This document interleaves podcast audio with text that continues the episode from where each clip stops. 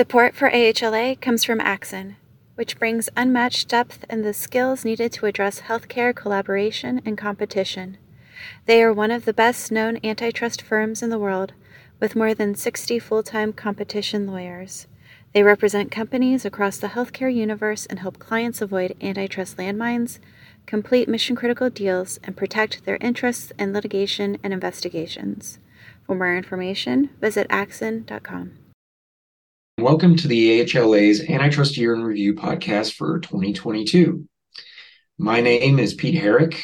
I'm a partner in the New York offices of Axinn, Veltrop, and Harkrider, and I'm very pleased on behalf of Axinn to be sponsoring this podcast. With me today are two esteemed members of the Antitrust Bar, Alexis Gilman and John Carroll. To those who are familiar with these podcasts, you will no doubt recognize Alexis and John from years of hosting these annual reviews, which I think now go back five years running. Uh, today, we are bringing you uh, the top 10 antitrust healthcare developments from 2022 and the top 10 things to watch for in 2023. So, without further ado, I'll let Alexis and John introduce themselves. Thanks, Pete. It's Alexis. Uh, I'm a partner in the Antitrust and Competition Group at Crowell & Moring in Washington, D.C.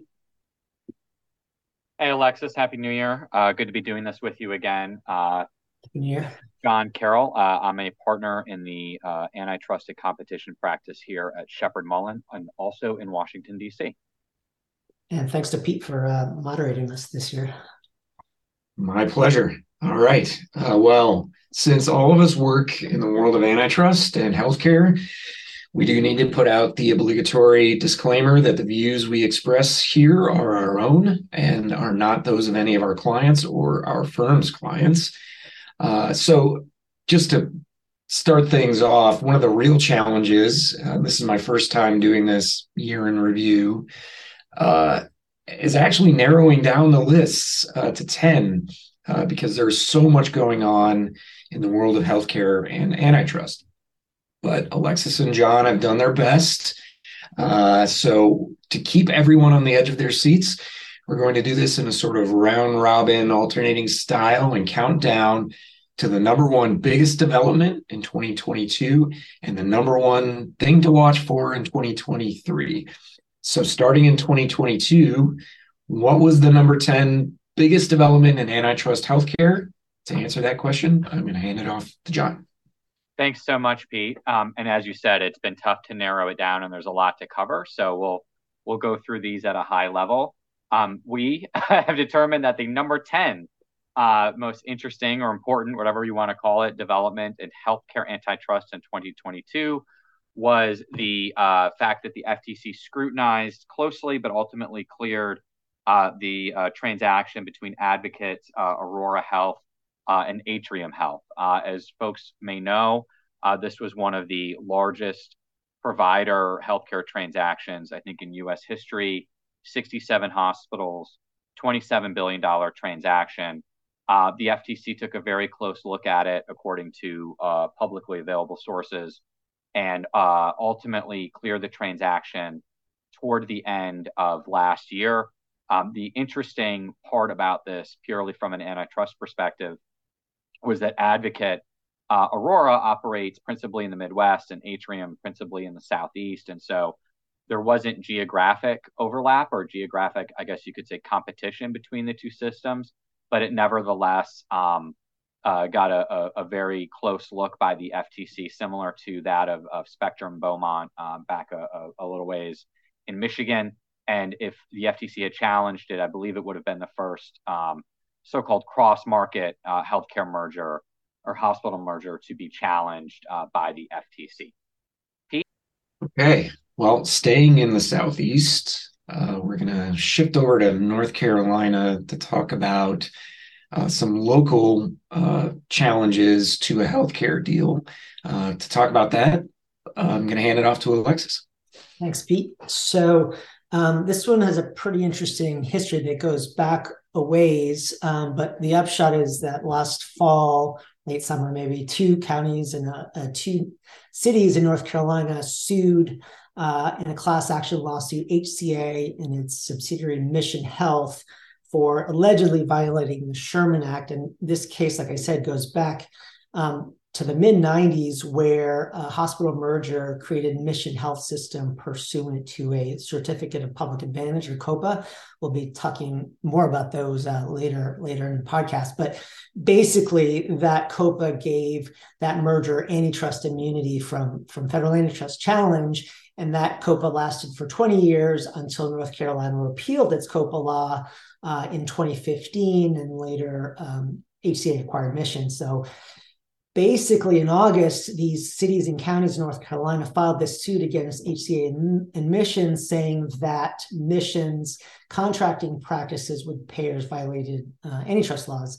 Uh, basically, they said that uh, Mission had these all or nothing tying contracts that required health plans to contract with all Mission general acute care hospitals and outpatient service providers in a single bundle or none at all, that it had anti steering and anti tiering uh, provisions in its contract with payers, and it had gag clauses that prevented payers from telling employers and patients about the prices of, of healthcare services. And there are some other things thrown into the allegations. But these are similar claims uh, as were raised by the DOJ in North Carolina AG against Atrium Health a few years ago. That case was settled, and uh, similar some claims we'll talk about later as well against Sutter Health. But at any rate, Mission said, you know, look, we were granted a, a lawful monopoly, basically, or monopoly position through this COPA with state approval. So you can't show that we unlawfully obtained a monopoly or maintain that monopoly. And in any case, plaintiffs have failed to um, show that these contractual provisions uh, allegedly led to the monopoly or harm competition anyway. So it's a pretty significant case because the FTC and other interest forces have long complained about COPAs um, and have worried about what happens when those COPAs go away and you have this consolidated provider. Um, and can anything be done after the fact? So we may get some answers uh, to those questions coming out of this case. Thanks, Alexis. And and this this concept of the all or nothing contracting is is as you previewed going to come up again. And it, it does seem that this is an area where antitrust enforcers are really focusing their energies. So I'm sure there there's going to be more to that uh, in the coming year and, and beyond. Um, switching over to criminal uh, antitrust. Uh, John uh, at number eight is going to talk about generics. Thanks. I'm glad you didn't you didn't just allude to my being a criminal. Speaking of being a criminal, John Carroll's going to talk now. Um, yeah, this has been uh, thanks, Pete. This has been uh, for those of you who are, are uh, repeat listeners to the uh, top ten antitrust healthcare podcast we've been doing now for several years. I think we've covered this just about every year because there's something going on um, in this sprawling, uh, not case, but this sprawling matter. Um, uh, and, and that's been the case really, I think, for now seven or eight years since the first round of indictments. Um, the generic pharmaceutical industry has been um, subject to a number of um, complaints, indictments, and, and a massive MDL in the space concerning alleged price fixing with respect to number of generic drugs. Um, 2022 had a number of developments, um, certainly in the criminal arena, also in the MDL. Uh, the main uh, uh, development in terms of the Department of Justice's uh, criminal action uh, was uh, a few things that just happened with respect to the, the, case they're bringing in the Eastern District of Pennsylvania, where they indicted Glenmark and I believe it's Teva as a as a co-conspirator um, uh, nothing too uh, crazy that happened, but uh, or too too uh, interesting that happened, but a couple of things moved along with respect to scheduling order, uh, rounding out some witnesses, I think, um, that are supposed to be, or some testimony rather, that's supposed to be finishing up um, this year. And according to the judge, an enormous volume of complex discovery in the case, more than 22 million documents counting, I think, as of earlier in 2022. Um, there, uh, th- this continues to move relatively uh, slowly. So we'll we'll continue to keep our eye on this, both the criminal trial uh, and of course developments in the MDL, and, and very well maybe uh, having an update uh, a year from now if we do this podcast again on this topic. Um, the other thing I'll say is more broadly, um, the investigation, the DOJ investigation and, and, and, action, and of course the litigation have brought a lot of attention to the industry. And so there have been calls from, you know, U.S. House of Representatives Committee on Oversight and Drug Pricing. There's been legislation that's been um, put together. I don't think any of it has passed with respect to pharmaceutical pricing. And so this is all part of um, the bigger topic of drug pricing in the United States and sort of what role and uh, the, that the uh, that antitrust plays um, with respect to that issue.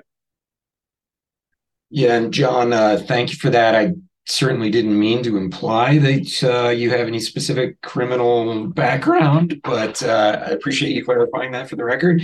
Uh, so, uh, and I agree. I think the uh, the the broad uh, interest in pharma pricing is definitely picking up steam at both agencies. And we're going to talk in a minute about PBMs and their role in that in, in setting pricing and, and the effect of PBMs on um, overall prices in pharma. But before we get to that, uh, we are going to go back to Alexis to talk about Sutter Health. Yeah, this is another long running case. Uh, this this one running a decade long against Sutter Health. Um, this uh, is a federal class action that um, raised some allegations that were pretty similar to um, a settlement that are entered into with the California AG about a year ago that I think also appeared on our last year's podcast. But in March, in a case called Sidibe, and John and Pete, correct me if I'm not saying that right, Sidibe versus Sutter Health, uh, a, a, grand or a jury in California, not a grand jury, a jury in California returned a verdict for Sutter um, on a class action brought by health plan subscribers who claimed that Sutter was unlawfully tying its hospitals hospitals that were must have in some areas with hospitals in other areas that were in more competitive areas and required payers to contract with all of the Sutter hospitals or none. Again, this all or nothing uh, contract term that we previously talked about in North Carolina, and also by preventing payers from um, steering patients to lower cost hospitals. And so the, the plaintiffs in this case said that the, the ultimate effect of these provisions was to raise prices for health plan subscribers, and the plaintiffs were looking for over $400 million in damages. Um, Sutter basically said, you know, look, we face a lot of competition, we don't have market power, and we didn't use any alleged market powers to tie the services of our hospitals together. Um, as I as I mentioned, these are pretty similar claims to ones made by the California AG and other private plaintiffs in a state case against Sutter that settled last year. Um, and in that case, Sutter agreed to pay $575 million um, to the plaintiffs and to end its all or nothing contracting terms, anti steering contracting terms, and allow prices to be shared with health plan members. Um, in this federal case, um, like I said, the, the jury returned a verdict in Sutter's favor. The plaintiffs have appealed uh, that decision to the Ninth Circuit. So uh, we haven't heard the last one, uh, last of this one either, and so we're we're probably picking up uh, perhaps next year's uh, update. Pete. Yeah, that is definitely one to watch going forward. Notwithstanding the long and tortured history of that case, it's still uh, unresolved, amazingly. Um, so at number six, uh, we're going to turn back to John to talk about uh, the FTC COPA policy paper. Yeah, thanks. And Alexis um, talked a bit about this with respect to number nine and the litigation um, and certificates of public advantage. So back in um, on August 15th, the Federal Trade Commission uh, issued a policy paper uh, on on COPAs, certificates of public advantage. Um, that was issued on a, a five to zero uh, vote with all commissioners um, uh, in favor of the policy statement that the FTC put forth. At bottom, the FTC's position is that the COPAs, um, again, certificate of public certificates of public advantage, um, issued by states are essentially laws that are enacted um, to shield hospital mergers from the antitrust laws in favor of state oversight. So, the paper and the accompanying uh, fact sheet that the FTC put forth you know, details the research that they'd undertaken since I believe it's 2017, um, purporting to demonstrate that COPAs are detrimental uh, for, according to the FTC, patient costs, patient care, and healthcare worker wages. Also, the FTC uh, alleges in the policy paper um, that most, I'm quoting here, most of the COPAs that have been approved so far have resulted in a single hospital monopoly. And there's a footnote that cites a few examples to that. So this came out um, in August, uh, making clear what the FTC's position is. And as Alexis uh, mentioned just a few minutes ago, um, there's been uh, litigation, uh, private litigation about the extent to which COPA policies have shielded transactions and for how long have they shielded them uh, from monopolization claims and other antitrust claims, uh, again, in private litigation. So this is a definitely a space to follow.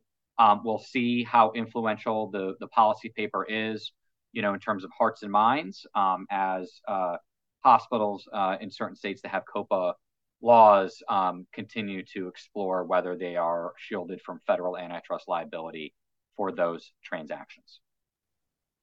So this has nothing to do with the COPA policy paper, but I, I, I may be dating myself, but whenever I hear COPA, I always think of Barry Manilow. I don't know if that's just me. In any event, um,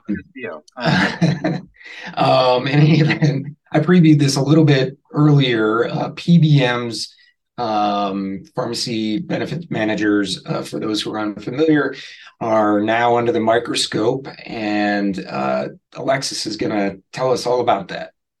Yeah, um, obviously, you know, the high and rising cost of pharma pricing has been uh, the subject of a lot of attention across the country, including in Washington, and the FTC is definitely putting a spotlight on on PBMs, or did in 2022.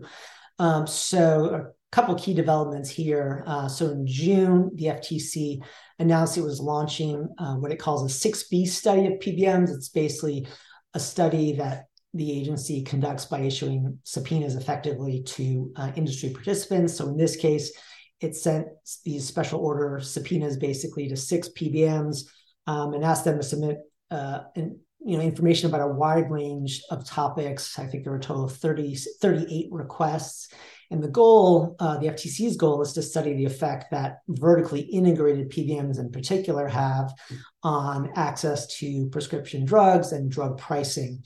The FTC said it wanted to look into certain practices that had quote unquote drawn scrutiny, and it pointed to fees and uh, clawback charges to unaffiliated pharmacies, steering patients to PBM owned pharmacies uh, potentially unfair audits of independent pharmacies and other practices that it f- thinks um, results in higher prescription drug prices. Um, also, that same month, the FTC unanimously, which is pretty rare these days at the FTC, unanimously issued a policy statement on rebates and fees in exchange for excluding lower cost drug products. So basically what the statement was is a warning to drug manufacturers, PBMs, and other so-called middlemen, as the agency described them, uh, that the agency was going to go after practices that the agency believes harms competition and patients. Um, so, for example, the agency said that it was concerned that drug companies were using rebates and fees to put higher cost drugs on formularies and keeping lower cost drugs off formularies, resulting in higher prices for consumers. The FTC said that some of these practices could not just be unreasonable restraints of trade and monopolization, pretty standard antitrust claims, but also could be commercial bribery under the Robinson Patman Act. And uh, the Robinson Patman Act is uh, going uh, a revitalization, I would say, at the FTC these days. But um, we won't get into weeds on that, but uh, certainly a lot going on with PBMs in 2022 and and not likely to end anytime soon. Pete. Yeah, and that's the uh, the concept of a rebate wall, if I'm not if I'm not mistaken. Is that right, Alexis? That's right. Is that the term? Yeah, the term. Yeah, it's a it's a, it's a fascinating area and certainly one uh, to to keep an eye on.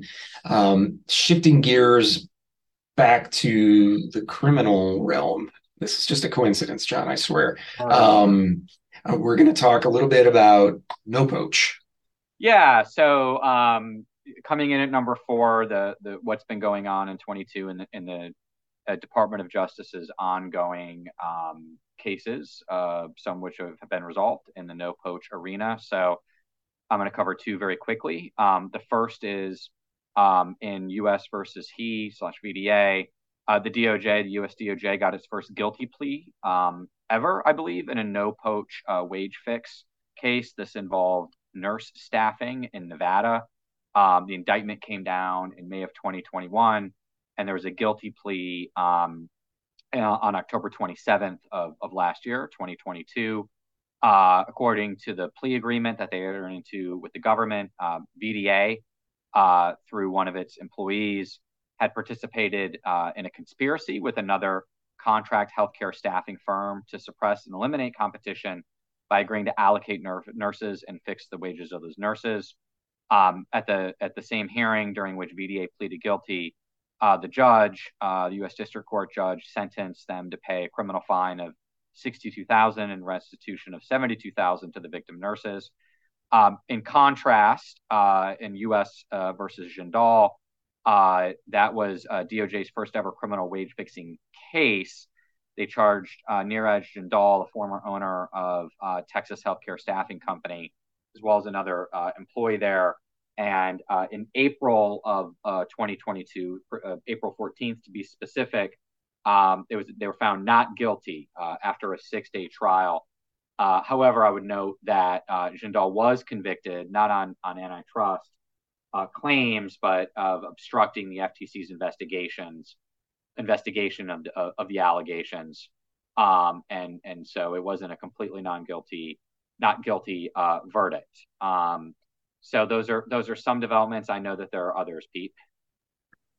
Yeah, and uh, just to talk very briefly, I'm gonna I'm gonna give John a little bit of a break here, uh, just to talk briefly about DaVita. Uh, so, couple things have been happening with DaVita. So, first in U.S. versus Thiry, T H I R Y. Um, back in April, a jury in Denver, Colorado, acquitted a dialysis provider, DaVita, and its former CEO, Kent Thiry of charges that they conspired with cons- competitors not to hire each other's employees. DOJ had alleged that DaVita and its competitors, including Surgical Care Associates, suppressed competition by agreeing not to solicit each other's senior level employees and requiring those employees who sought work uh, to notify their current employers that they were job hunting. Uh, it is worth noting that despite the uh, not guilty verdict, this case did survive a motion to dismiss, so it was not without some risk. Um, and indeed, in September, in In re Outpatient Medical Center employee antitrust litigation, a judge in the U.S. District Court for the Northern District of Illinois denied DaVita's motion to dismiss plaintiff employee claims on essentially the same facts that DOJ had alleged in the in the criminal case. And uh, Kent Thiry is one of the named defendants in that case, so he's not completely out of the woods uh, just yet. So there's lots going on in this space. Um, turning back to mergers, uh, I'm going to hand it off to Alexis to talk about Illumina Grail. Thanks, Pete. And this is the first of a, a couple vertical merger cases we're going to be talking about. Um, and so in Illumina Grail, the FTC suffered a pretty, I'd say, a pretty stunning defeat uh, when its own in house administrative law judge rejected the agency's uh, attempt to block Illumina's acquisition of Grail. Uh, for, for folks who may not be familiar, Illumina is the largest I believe, supplier of next generation DNA sequencing platforms or NGS platforms for short. And Grail at the time was developing a, if not a, the leading candidate for multi cancer early detection tests or MCED tests. Um, I think since then it's now launched those tests. Um, so this was a vertical combination, as I said. And so the agency sued to challenge this deal in 2021 alleging that Illumina had the ability and incentive either to withhold its own NGS platforms entirely from competing MCED, MCED test developers that competed with Grail in order to disadvantage them relative to Grail, or that Illumina could you know, raise the prices of its NGS platforms to those competitors, deny technical assistance on its platforms to those uh, test rivals or hurt Grail's rivals in other ways. Uh, just before the complaint was filed, Illumina offered what it called its open offer to uh, rival uh, MCED test developers through a so-called uh, tw- uh, irrevocable 12-year supply commitment uh, on Illumina's NGS platforms and related products. And you know, specifically, Illumina said it was going to promise to give access to the same services and support to those rivals that Grail had access to. It wasn't going to discontinue any products uh, that Grail's rivals uh, bought from Illumina during the term of those 12 years. Uh, it offered these uh, companies either grandfathered pricing that they were paying for the Illumina's products or to pay prices that were no higher than Illumina was charging Grail. Uh, but the FTC uh, rejected that offer and went ahead with the litigation. Um, in September, though, the ALJ ruled against uh, against complaint counsel, basically FTC staff that was litigating the case, um, finding that the, the staff had failed to prove that the deal would hurt competition for MCED tests. Uh, the ALJ acknowledged ALJ acknowledged that Illumina Illumina's market position gave it the ability to harm Grail's competitors, um, but that the open offer um, basically took away that ability to harm those rivals. And in any case, Illumina didn't have the incentive to foreclose those rivals or harm them in other ways because it would lose um, as many or more sales of its NGS platforms to those rivals without kind of recouping those lost sales to higher revenues from greater Grail uh, MCED test revenue. Um, so that loss has been appealed by the FTC staff to the full commission, which is now uh, consists of four members, uh, and we're waiting for that decision. Um, there's also litigation happening across uh, the pond because the European Commission uh, ordered Illumina to unwind uh, the acquisition of Grail. So uh, a lot going on in this case, um, but a big loss for the FTC in its home court. Yeah, and we are seeing that more and more, not just with the FTC, but the DOJ, where parties have found some receptive audiences with judges um, when they offer remedies that maybe the FTC or DOJ staff or the or leadership are not willing to accept. So uh, that's a great example of, of, that strategy really paying off, at least at least on this side of the pond. Um, so turning back to John, uh, we're going to talk about United Change. Yeah, speaking of appeals, right? Um, uh, the DOJ uh, brought a uh, a case to block uh, United Health Group's $13 billion acquisition of Change uh, back in February, alleging uh, a couple different uh, sources of harm, including horizontal overlap and, and first pass claims editing. But but really, the heart of that case was and is the, the so-called vertical concerns for the um, the electronic data interchange clearinghouses. Um, DOJ alleged that the the transaction would give United, uh, which owns the largest health insurer in the U.S., access to a vast amount of its rivals uh, rival health insurers uh, competitively sensitive information. That would cause uh, a, a, lot of competitive harm. Uh, DOJ was not successful in, at the DDC. Uh, the court denied the, the, sorry the federal court in the District of Columbia. the court denied the injunction.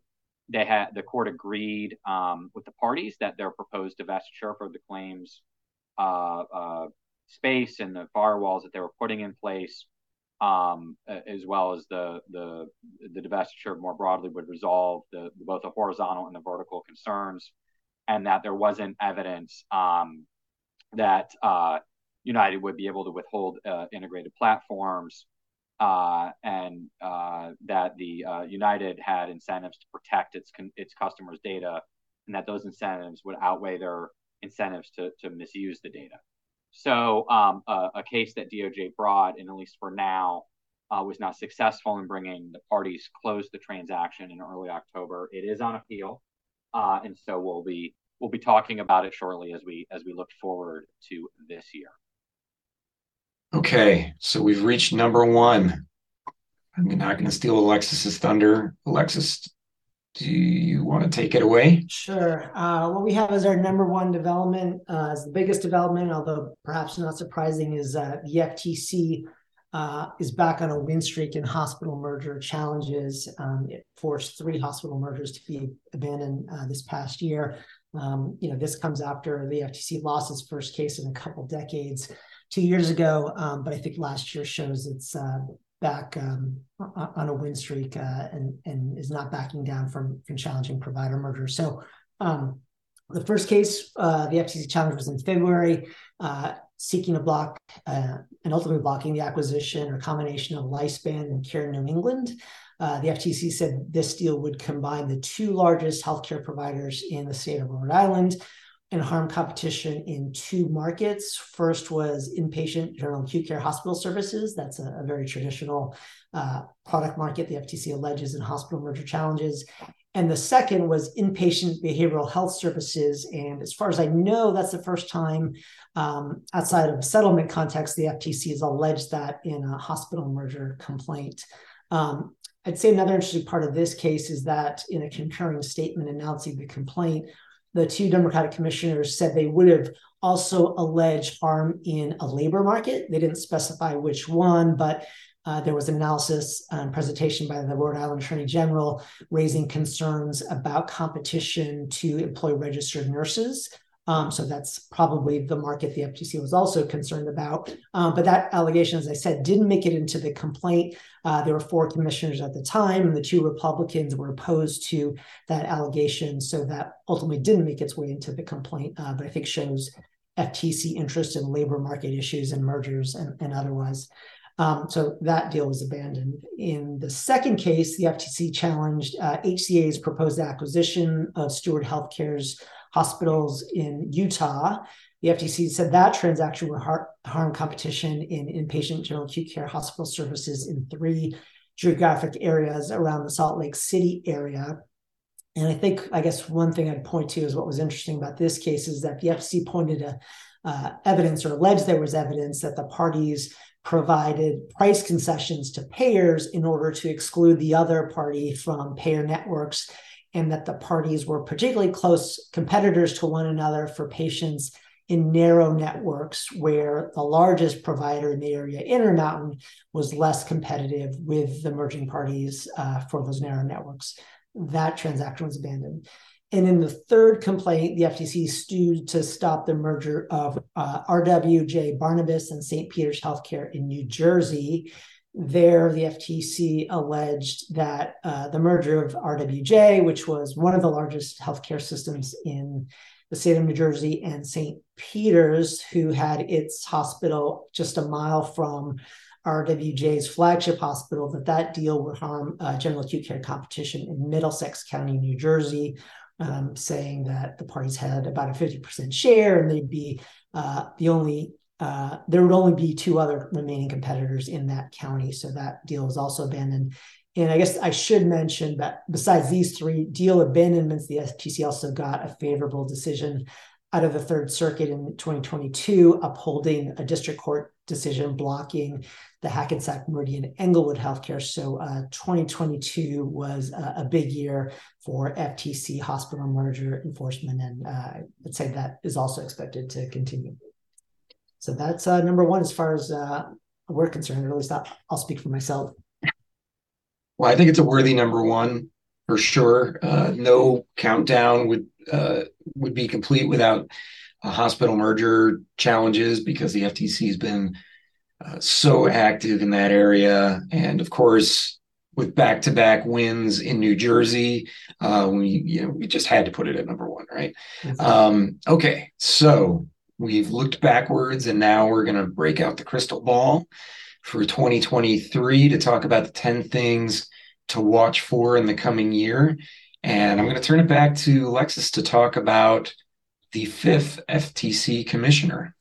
Yeah, so right now, uh, and since October, when Commissioner, Republican Commissioner Noah Phillips stepped down, the FTC has been operating with four out of the five seats filled, three Democrats, one Republican. So we're watching out um, to see uh, whether and when a fifth commissioner may be nominated and who it will be. I haven't been hearing many names being floated. Maybe you guys have, but um, we could potentially be waiting a while, though. Uh, the the Democratic president doesn't have an obvious motivation to fill uh, a Republican seat that quickly at the FTC, uh, since that seat has to be filled by a Republican or at least someone who is not a Democrat. Um, in any case, I'm not sure that open seat really matters all that much because with three Democratic votes, the majority can pretty much approve any enforcement action or policy uh, decision it wants without uh, Republican votes, whether it's one or two, uh, but still uh, important seat to fill. And we'll be watching uh, to see um, who may join Commissioner Wilson as a, a second non-Democrat on the FTC in 2023. Yeah, that is a it's an interesting conundrum if uh, if for, for the president because there really isn't much incentive, but on the other hand, not much downside either, I guess. Yeah. Uh, for to add a Republican uh, because they're going to be outvoted um, pretty much no matter what. Uh, but w- yeah, it's going to be an interesting process to to watch for in 2023. So. Turning back to John, we're going to talk about the future of United Change. John? Yeah, thanks, Pete. This is going to be really short as I covered most of the substance um, when we were looking back at the case in 2022. But one of the developments, and in, our view, I guess the ninth most important healthcare antitrust development or, or, or thing to look for uh, in 2023 is what happens um, at the DC Circuit with respect to the Department of Justice's challenge to that transaction. As I mentioned just moments ago, the deal did close uh, uh, in October, uh, and so uh, we are uh, anxiously awaiting that decision. And I'm sure there will be a lot of great content uh, from the HLA uh, once that decision uh, comes out. Yes, for sure, regardless of which way it goes, right? Um, so we're up to number eight, and we're going back to COPAs. Uh, so, Alexis, do you want to talk about SUNY?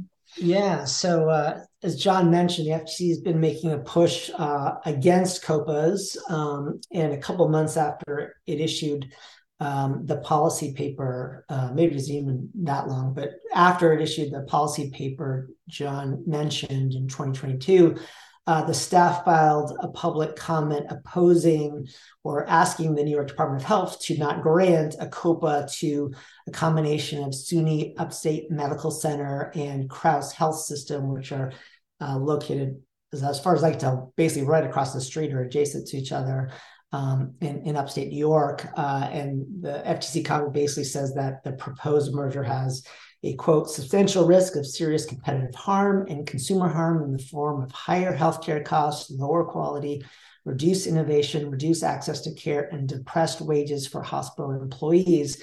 Um, picking up on that last point, I think one of the things that's interesting about this is that the FTC isn't just alleging harm to inpatient general acute care competition, but for the first time, as far as I can tell, um, you know, alleging harm in various labor markets. Um, it put forward alleged hospital or employment market shares for registered nurses, respiratory therapists, and hospital employees overall in, in what it's called the commuting zone, how far you know employees are, would be willing to compute in the commute in the area. So I think that's a really interesting element beyond just the overall element that the FTC has been unsuccessful at stopping any of the recent COPA approvals in recent years. So we'll see if they have any different outcome um, in in New York uh, potentially in 2023. Great. So now we're up to number seven. And John, I believe you're going to talk about big healthcare deals.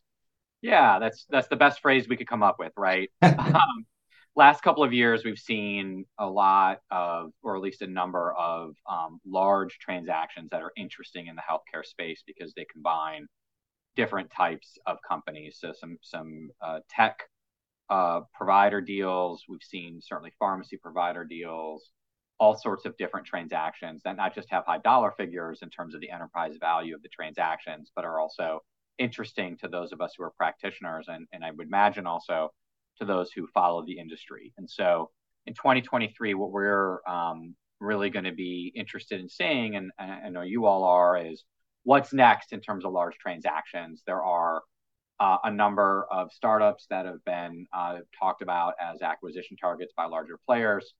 Uh, how do the agencies grapple with those antitrust issues and um, what is the reaction as the market continues to evolve in healthcare? It's one of the most dynamic uh, industries, I think we would agree, in the world, certainly one of the most in the United States. It's also a sixth of our economy. And so when we see large transactions in the ecosystem, um, they certainly get our attention more than just from an antitrust perspective, but again, um, from those for those of us who, who follow the industry closely. So I'm going to give the guys a break uh, and take one uh, at number six. Speaking of big deals, I'm going to talk a little bit about Amazon One Medical. So in July of 2022, Amazon announced that it was buying One Medical for $3.9 billion. For those who aren't familiar, uh, One Medical focuses on primary care telemedicine and in office care with locations at various major cities like Atlanta, Boston, Chicago, Phoenix, LA, and New York. As customers can book same or next day appointments with providers in their area through its app. Now, Amazon is not exactly known for healthcare. Uh, it has a very small presence in healthcare, uh, and there doesn't appear to be any obvious, meaningful overlap between it and One Medical. Nevertheless, two months after the deal was announced, public reports stated that Amazon and One Medical had received second requests from the FTC. Uh, and for those who are not familiar with a second request, it's a very large, invasive subpoena, essentially asking for documents and data uh, and written responses uh, and takes months and months and months to comply with, usually. Uh, traditionally, the agencies, the DOJ and the FTC, probably wouldn't have seen a problem with t- this type of deal because there are no obvious competitive overlaps. Uh, so one might ask, well, why did the FTC issue a second request? Uh, well, this, the answer may be as simple as it's Amazon. Um, because the FTC's current chair, Lina Khan, has argued that antitrust enforcement, and specifically with respect to Amazon, uh, requires a much more aggressive approach. It will be very interesting to see if the FTC tries to find a perhaps less traditional basis for challenging this deal. Uh, for those who aren't familiar, uh, Khan authored a very influential note in the Yale Law Journal titled Amazon's Antitrust Paradox, where she argued that the current framework in antitrust, and specifically its focus on consumer welfare and short term price effects, is really not well equipped to deal with the architecture of market power in a modern economy, particularly with respect to Amazon. Uh, she has also called for changing the FTC's overall strategic approach uh, to look more holistically at harm from transactions, including harm to workers, as we just talked about, uh, as well as independent businesses and, of course, consumers. So, uh, Chair Khan is is really looking for FTC enforcement uh, to focus not just on the deal at hand, but the underlying causes and structural incentives that could lead to unlawful conduct in the future.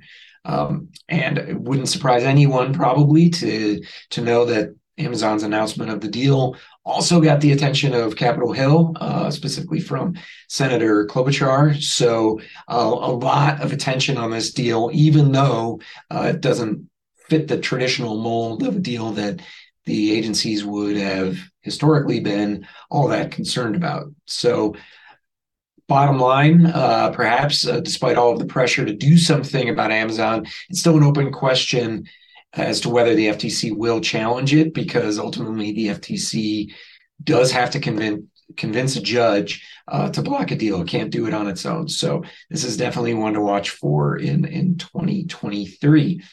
So next up, we have more no poach, uh, this time up in Maine and, and elsewhere. John? Yeah, thanks. So, um, some things to keep an eye on in the no poach space, certainly, uh, and and and also there's a, a, class action in Illinois, but in Maine, um, there was a an indictment uh, early in 22 uh, in the home healthcare agency space um, that alleged uh, that these agencies were participating in conspiracy to suppress wages. Uh, so that was uh, a, an indictment of a few individuals in the District Court of Maine.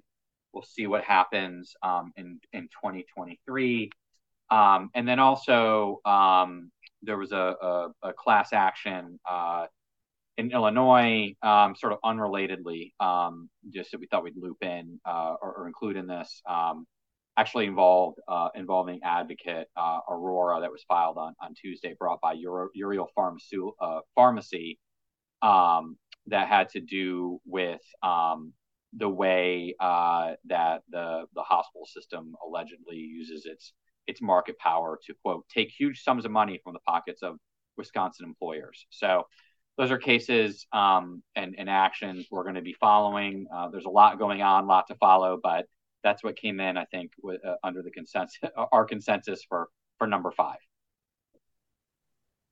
Okay, yeah, no poach. I think uh, it's safe to say that that's going to be a hot area going forward for both uh, the FTC and DOJ, and and we'll probably see more and more of this uh, private litigation as well. Um, so definitely an area to watch. Uh, at number four, the FTC's use of its Section 5 authority. Alexis?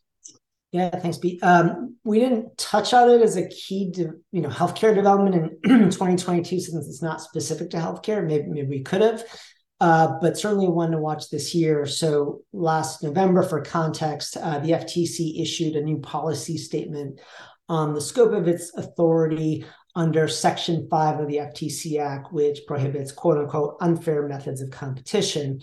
Um, I think, in a nutshell, it's safe to say that the policy statement reflects a pretty expansive view of the agency's authority under Section 5 to go uh, after conduct well beyond the bounds of what um, is traditionally pursued under Section 1 and Section 2 of the Sherman Act as restraints of trade and monopolization claims. I think everyone agrees that there's some scope for Section 5 to go beyond those statutes, but how far is, has always been a question. And I think this policy statement says quite a bit farther.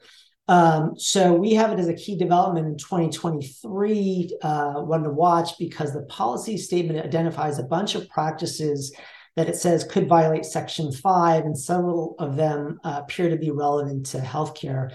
So, you know, the types of conduct that could violate Section 5, according to the statement, include actual or de facto loyalty rebates, tying, bundling, exclusive dealing arrangements, a series of mergers and acquisitions that collectively harm competition, even if individually none of those transactions would violate the antitrust laws acquisitions of nascent and potential competitors, uh, quote unquote discriminatory refusals to deal that tend to create or maintain market power, uh, whatever that means, and other practices. So, um, certainly wide scope of agencies trying to carve out for things that could violate Section 5.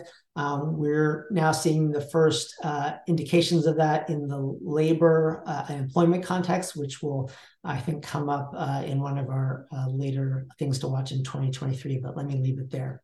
Pete? Okay, that's a good teaser uh, for, for something coming up.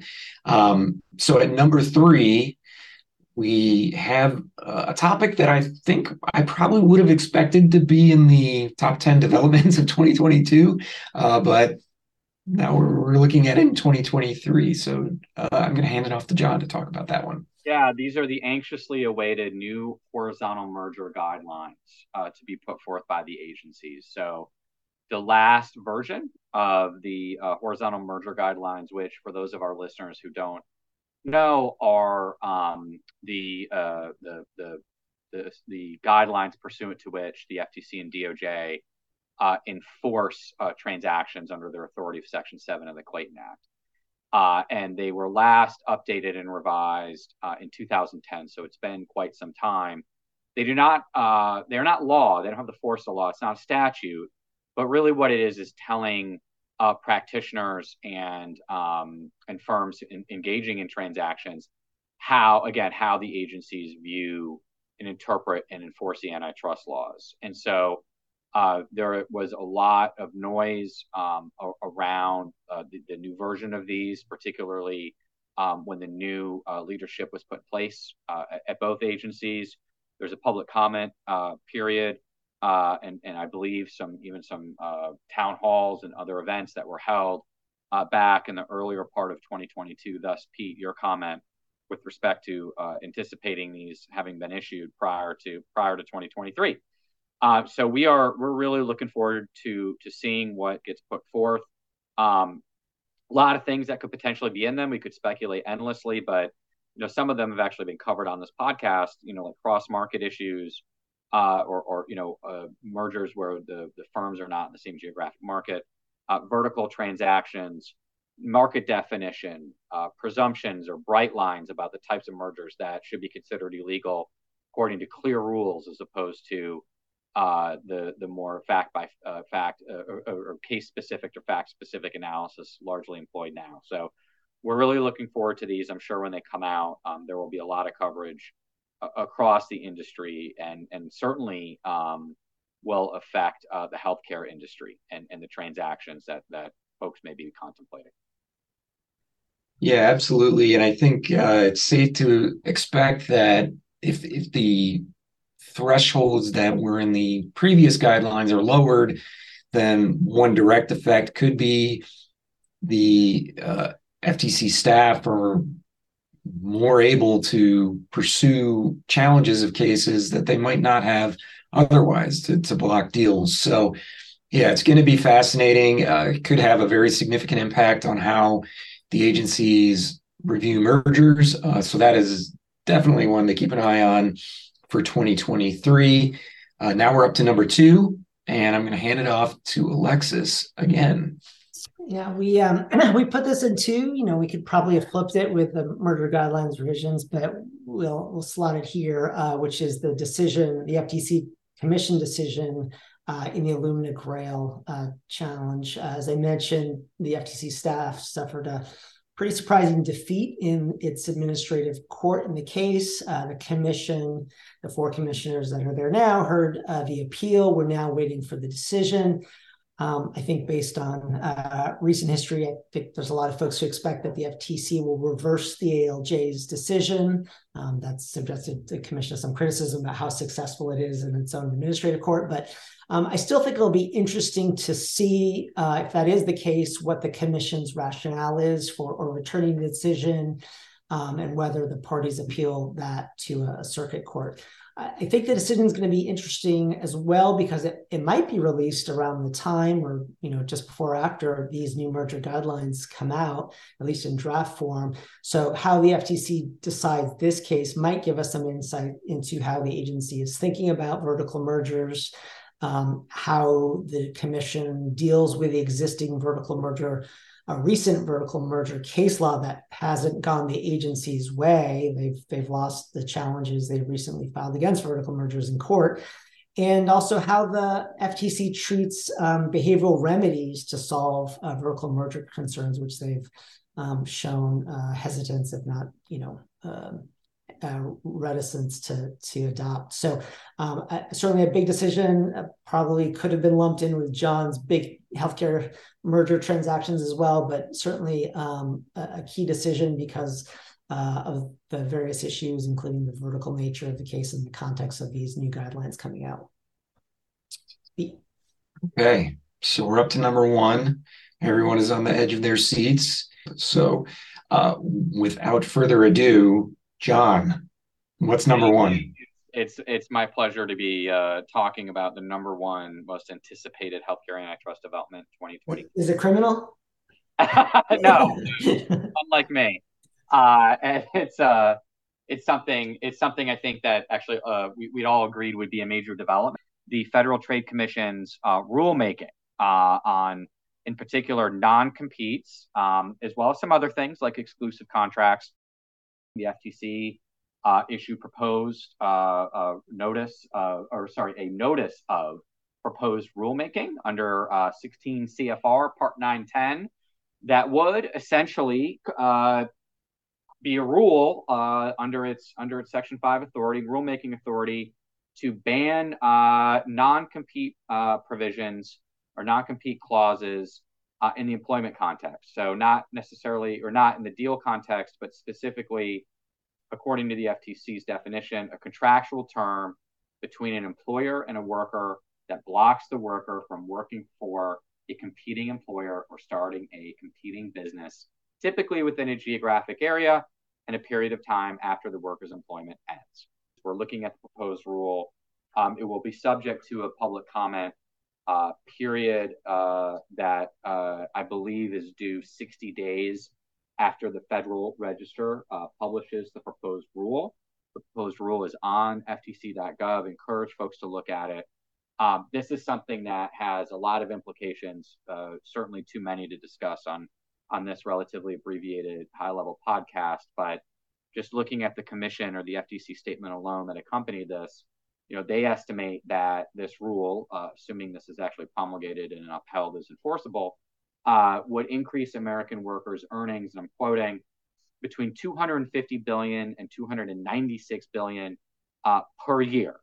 So um, certainly a, a massive uh, potential impact on uh, a number of industries. Of course, on the healthcare industries, you know, non-compete clauses um, are, are uh, relatively common in the healthcare industry in a variety of contexts. And so, uh, again, a lot to think about here, uh, including um, without opining one way or the other, but just pointing out whether um, this rule actually uh, is promulgated in the way it was originally proposed. So we'll see what happens during the public comment period.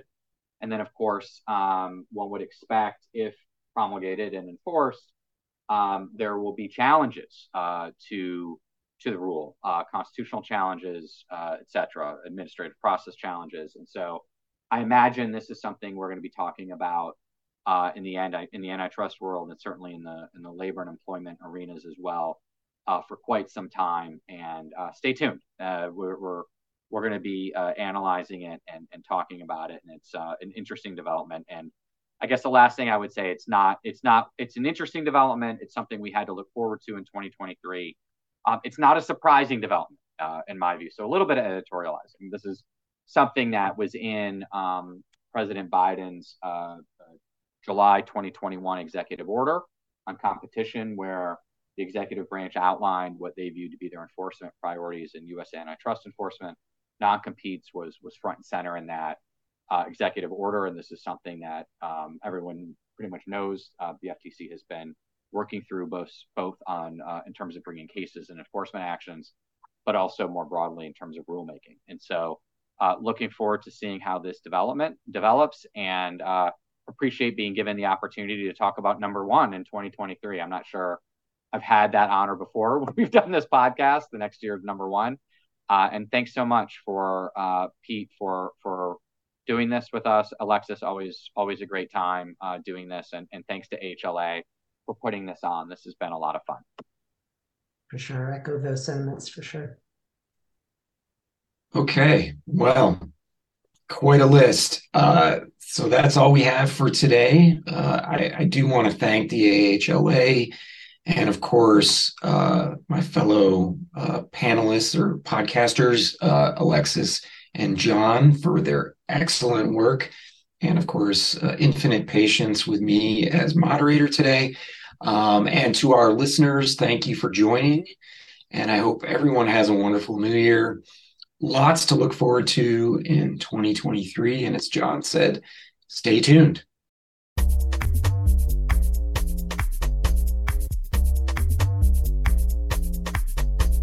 Thank you for listening.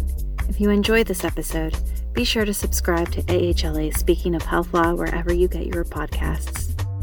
To learn more about AHLA and the educational resources available to the health law community, visit AmericanHealthLaw.org.